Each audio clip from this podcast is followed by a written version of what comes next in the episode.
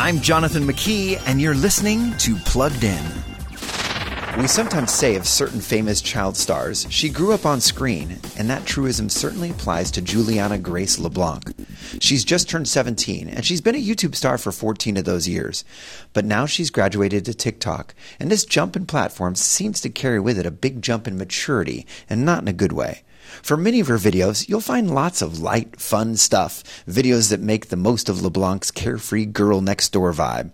But in true TikTok fashion, you can also expect profanity, sensual dancing, and other mature content that, in all honesty, just seem pretty much a normal day on TikTok. The question you might want to ask is, what are your kids gleaning from this young role model? For more about those screens in your kids' pockets, visit us at pluggedin.com/radio. I'm Jonathan McKee, author of Parenting Generation Screen, with Focus on the Family's Plugged In.